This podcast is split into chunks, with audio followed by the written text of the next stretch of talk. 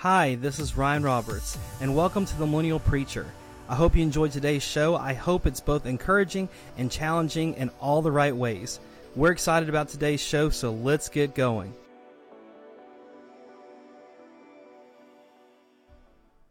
Hi, everyone, and welcome to The Millennial Preacher Show. I'm Ryan Roberts, and I'm glad that you chose to join me today.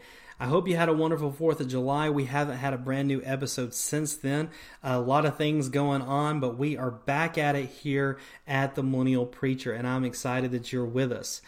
We are starting a brand new series. I'm not sure exactly how long this series is going to last yet. However, I think it's going to be a good one. I think it's going to be something that you want to hear, no matter where you're at on your walk, your journey with God. We are talking about miracles. We are talking about signs and wonders. We're going to talk about spiritual gifting. We're going to talk about healings. We're going to talk about speaking in tongues. We're going to talk about all of those things that you may be curious about. And one of the things is we are just having a conversation.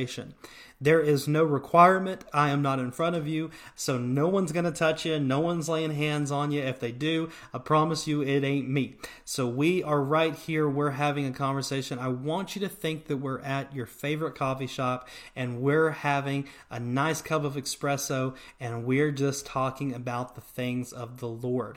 So let's get into it. In my personal Christian experience, if you've listened to the show before, you've heard me talk about it.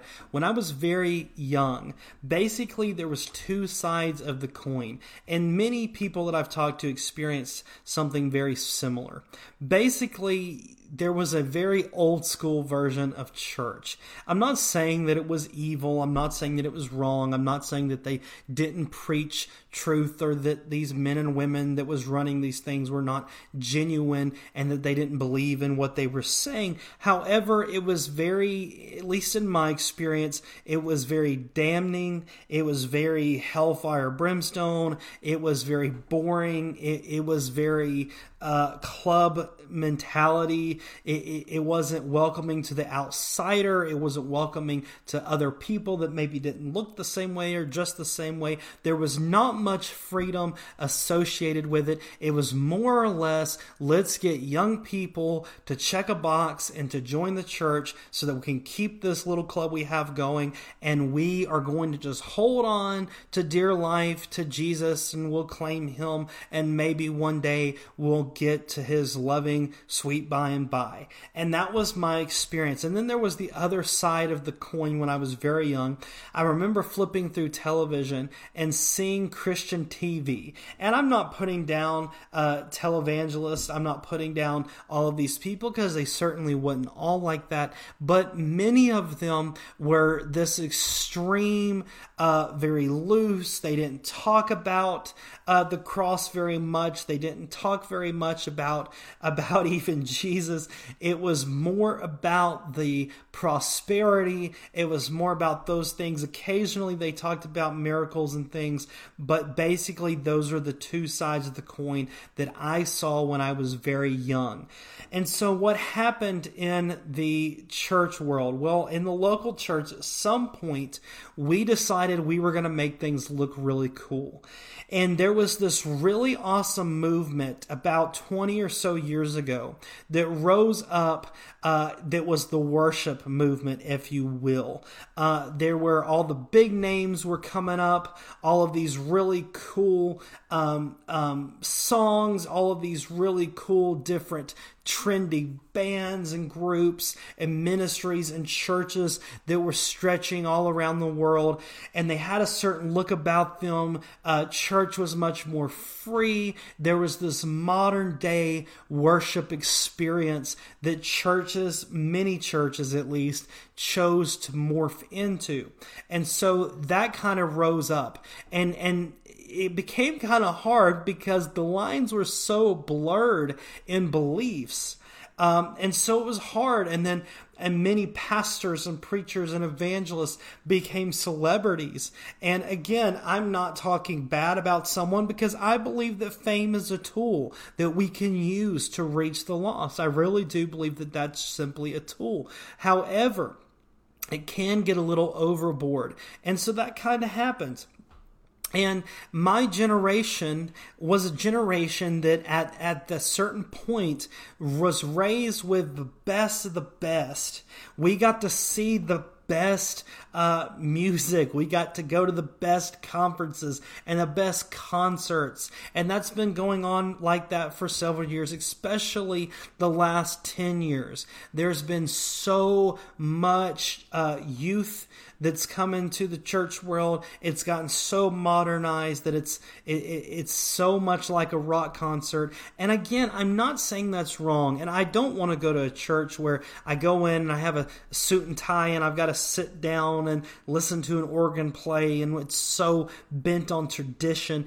But there's got to be a balance. I love church when it's free and the lights are down low and there's a guitar and a big band and all of those awesome things and the lights and the smoke machine. Those things are great. Those things are cool. And again, they're simply just tools to kind of encounter or to create an atmosphere for an encounter. And so that's really what that is. And those things aren't wrong. However, something very interesting is happening in the church today. And now I'm speaking kind of as a youth pastor, a millennial preacher, and I'm speaking up about it.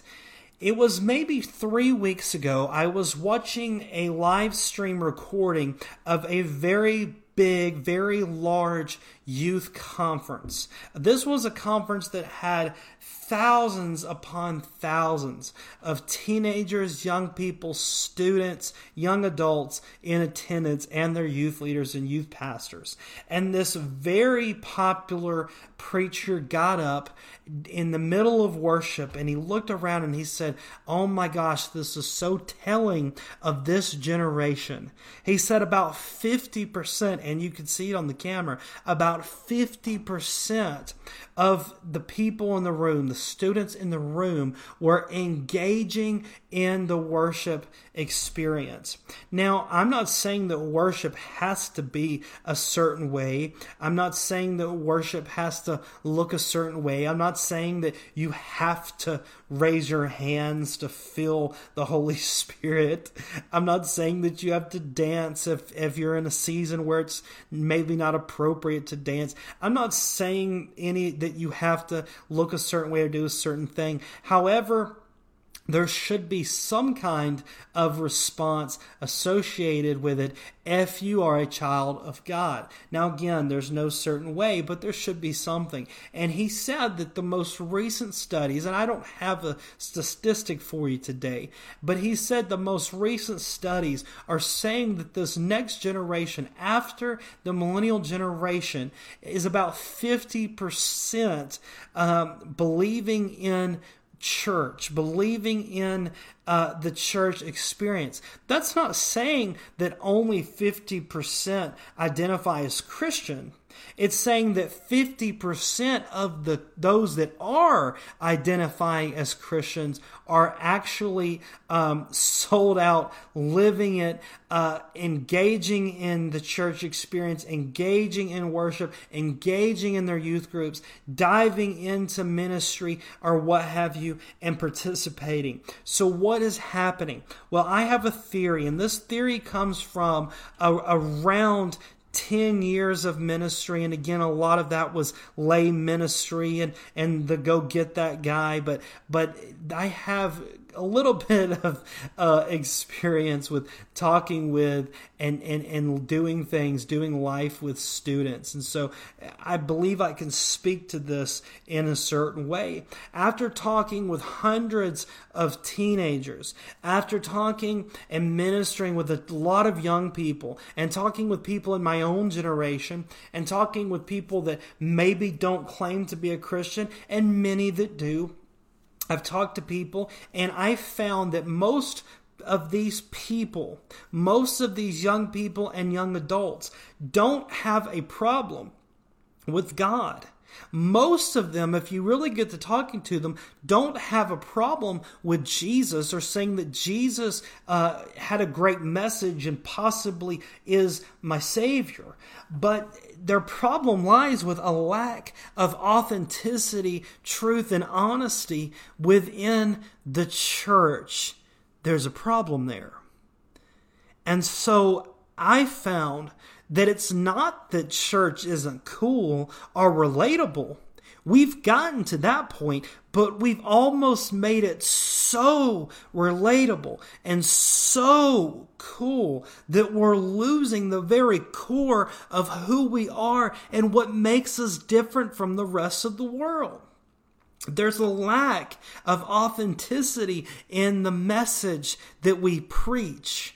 There's a lack of genuineness and realness and passion in who we are as a Christian. And there's a lack of true, real Holy Ghost encounters. Hi guys, thanks for listening to The Millennial Preacher. I hope you're enjoying today's show. I want to take just a moment to say thank you, and I hope that you share this on all of your social media platforms. Also, you can find me and The Millennial Preacher on Facebook and on Instagram. Also, I'm very excited to let you know that The Millennial Preacher podcast is now on Apple Podcasts, Spotify, iHeartRadio, and on Stitcher. So be sure to subscribe on your favorite way to listen and share with everyone you know. Now let's get right back into today's episode.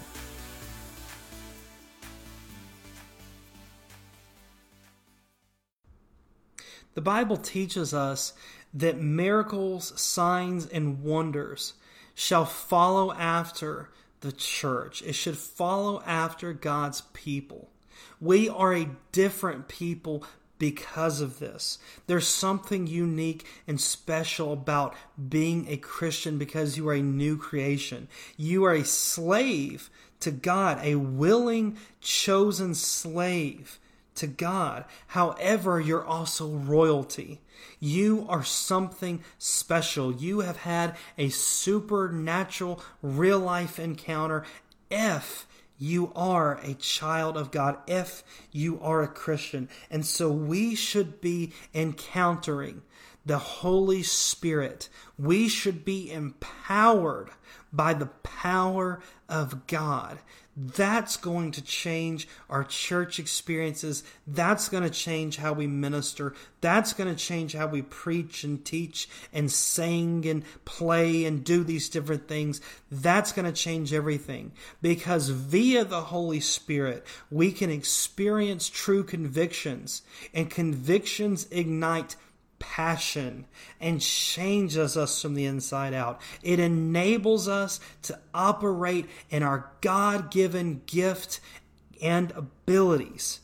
That is the type of encounters I'm talking about. That's why I believe that this series on miracles equaling realities is so important. I believe that it's vital. We're going to talk about stories. I'm going to share some things. I'm going to have some guests on here that are going to share things that are going to build your faith, that may get you curious. Maybe it's something that you've never heard before. Maybe it's something that you've never experienced before. And I pray that it builds up your faith if you are a Christian. And if you're not a Christian, I pray that it will enable you to listen and hear the gospel message in its fullness. Why is the Holy Spirit so important? Why are miracles significant? Well, I believe this way. I believe that the reason we should be seeing miracles, signs, and wonders as God's church, as His chosen bride, as His creation, a new creation separate from the rest of the world. I believe it's a twofold plan. I believe it's a twofold purpose. I believe, one, we should be a sign. Those things should be signs to unbelievers that this is real, that this is the truth. Also, I believe it should build the faith of the Christian to keep going, to keep fighting, to keep running the race with with perseverance. I believe that that is why we should be seeing miracles, signs, and wonders. It's not so we can make a lot of money. It's not so we can just get goosebumps. And listen, I love going to church services and getting goosebumps. I love those moments. I love when you feel that little chill up your spine because you know the Holy Spirit's in the room and He's moving. But that's not really what it's about. It's not about just that moment. That is a moment in time. It may be a significant moment in time, but it's a moment in time. It's an encounter with God that you are meant to now take outside of that church service, outside of that worship experience, outside of that message, or whenever that happened to you. Whatever happened to you was wonderful, but now what are you doing with it after the fact? I believe that that is something that the church, many local churches, are missing, and we're not understanding it. We can't rely simply on these Holy Spirit encounters alone, but it should empower us to be able to point towards the cross and preach and proclaim that Jesus died, He rose again, and He's coming back for His bride. It should enable us to operate in those gifts. God loves people. He really does. The whole gospel story, the whole Bible, the whole entire story of creation, all the way up until today and well beyond, is about how much God loved the world, how much He loved His people, how much He loved His creation and desired it back after mankind willingly chose to lose it in the garden all those years ago. It's a story of love. The Bible says that we have this new command as Christians to love one another, and that the world should know us by our love. And that's why these things are so very vital and important. I'm not interested in just seeing people have a cool experience, but I'm interested in them having a crazy God encounter that will alter, change, empower, and build their life so they can keep going forward. That's my job as a pastor and as a preacher.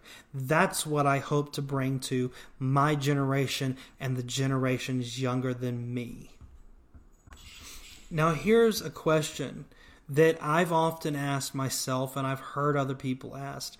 Why in the world did Jesus Christ ascend after He was resurrected? Why did He go to be with the Father? Well, here's why. It's because now we are enabled and empowered by the Holy Spirit to do even greater works than Jesus did when He was on the flesh and bone, in His flesh and bone body. Let's think about it for a moment. It's kind of funny to think about. What if Jesus was still here in the flesh and bone body? What if He was still here in one body and He was a man? Well, let's think. He would probably not be in the United States. I know that's a shocker. He probably would not be in your backyard. He probably would not be near where, at least not where I live. He probably wouldn't be here in the flesh. He probably would not be in your church. He probably wouldn't be there. He would probably be somewhere in the Holy Land. He would probably be somewhere near the temple.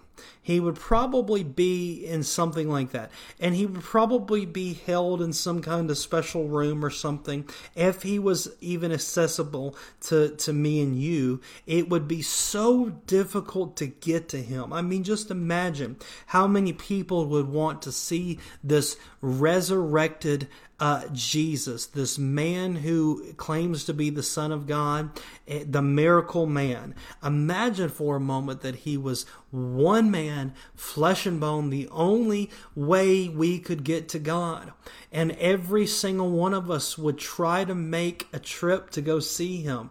And you would probably wait for years and years to see him if you even could get in to that waiting list. And let's think, if he was in the flesh and bone body, then he would need to eat, right? He would need to eat. He would need to drink water. He would need to eventually go to the bathroom. He would eventually need to go to sleep for some time. He would need those things in his flesh and bone body, right?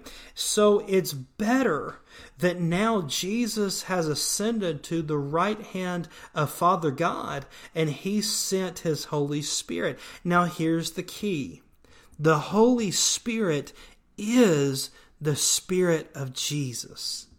So when me and you encounter the Holy Spirit, and at salvation he enters into you, and you and I can be baptized in the Holy Spirit, we are literally encountering Jesus in a tangible way. Yes, it's spiritual, but it's tangible. You can feel it. You feel the power. You understand it. That's why some people, when they encounter the Holy Spirit in a certain way, that's why some people fall on the floor.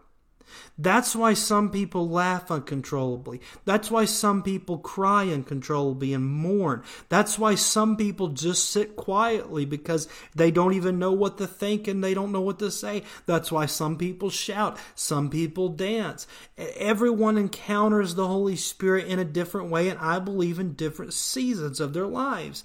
And so it's better for Jesus not to be in flesh and bone body in that way, but for him to be here in his Holy Spirit, because he can be with me and you. He can be in the hospital room. He can be at the high school. He can be in your bedroom. He could be in your sanctuaries. He can be anywhere and everywhere all at the same time. And that's a really incredible thing. Now, why do we not always feel him if he's omnipresent? If the Holy Spirit is with me and with you anywhere and everywhere we go, then why don't we always feel him? Well, let's think about it like this. If I had, let's say, a little brother who was always with me, everywhere I went, everywhere I go, he was with me. And I know he's really awesome, and I really love him, and he's really cool, and I talk to him in the mornings sometimes, but I don't talk to him any other time, but he's always hanging around me. And he's always trying to get my attention. He's always nudging my shoulder. He's always trying to tell me something. He's always trying to give me some instruction or what have you, or tell me how he feels about a certain thing, but I just completely ignore him. Well, eventually he's going to stop trying to get my attention, right? And he's just going to let me live my life without him. He may still be in the room with me, but he's not going to keep trying to get my attention. God is the same way.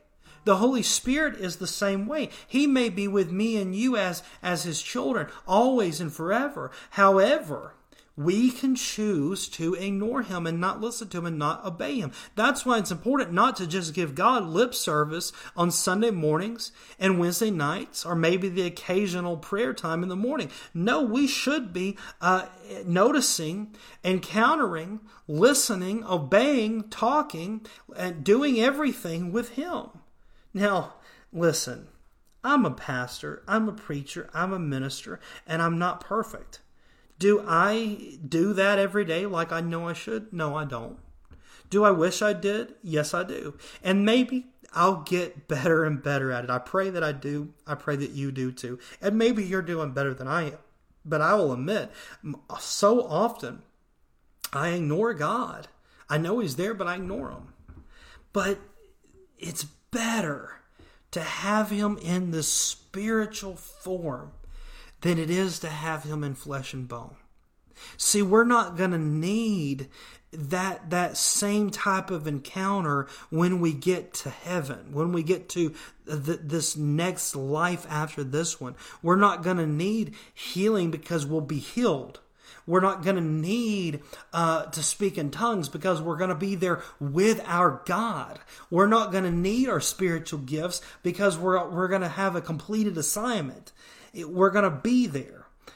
So we need those things now. We need those new creation realities now. And so that's what we're talking about in this Miracles Equals Realities series. I hope that this was a helpful introduction. I hope that it gets you curious. I hope that it gets you a little interested. Maybe you say, well, I don't believe that. My tradition doesn't agree with that. My church doesn't preach that way. My pastor doesn't talk about those things. Well, listen to me. First of all, I don't know your situation. I don't know your story, and I don't know your pastor, more than likely. But I'll say it like this. Just because someone doesn't understand something or someone else's encounter with God doesn't mean that it's not real, doesn't mean that it's not true, and doesn't mean that it's not available to you as well.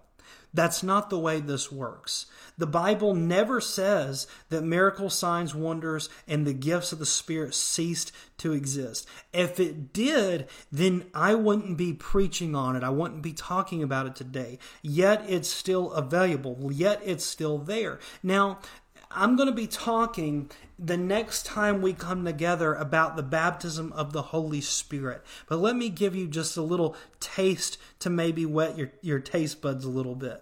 Why in the world do we need the baptism of the Holy Spirit? Well, is the baptism of the Holy Spirit essential to be saved? No, that is a totally different event. You can be a saved, going to heaven, signed, sealed, delivered Christian and never be baptized in the Holy Spirit. You don't need it to receive salvation. All you need is repentance and a changed heart, changed mind, changed life. That's what repentance is. You're following after God.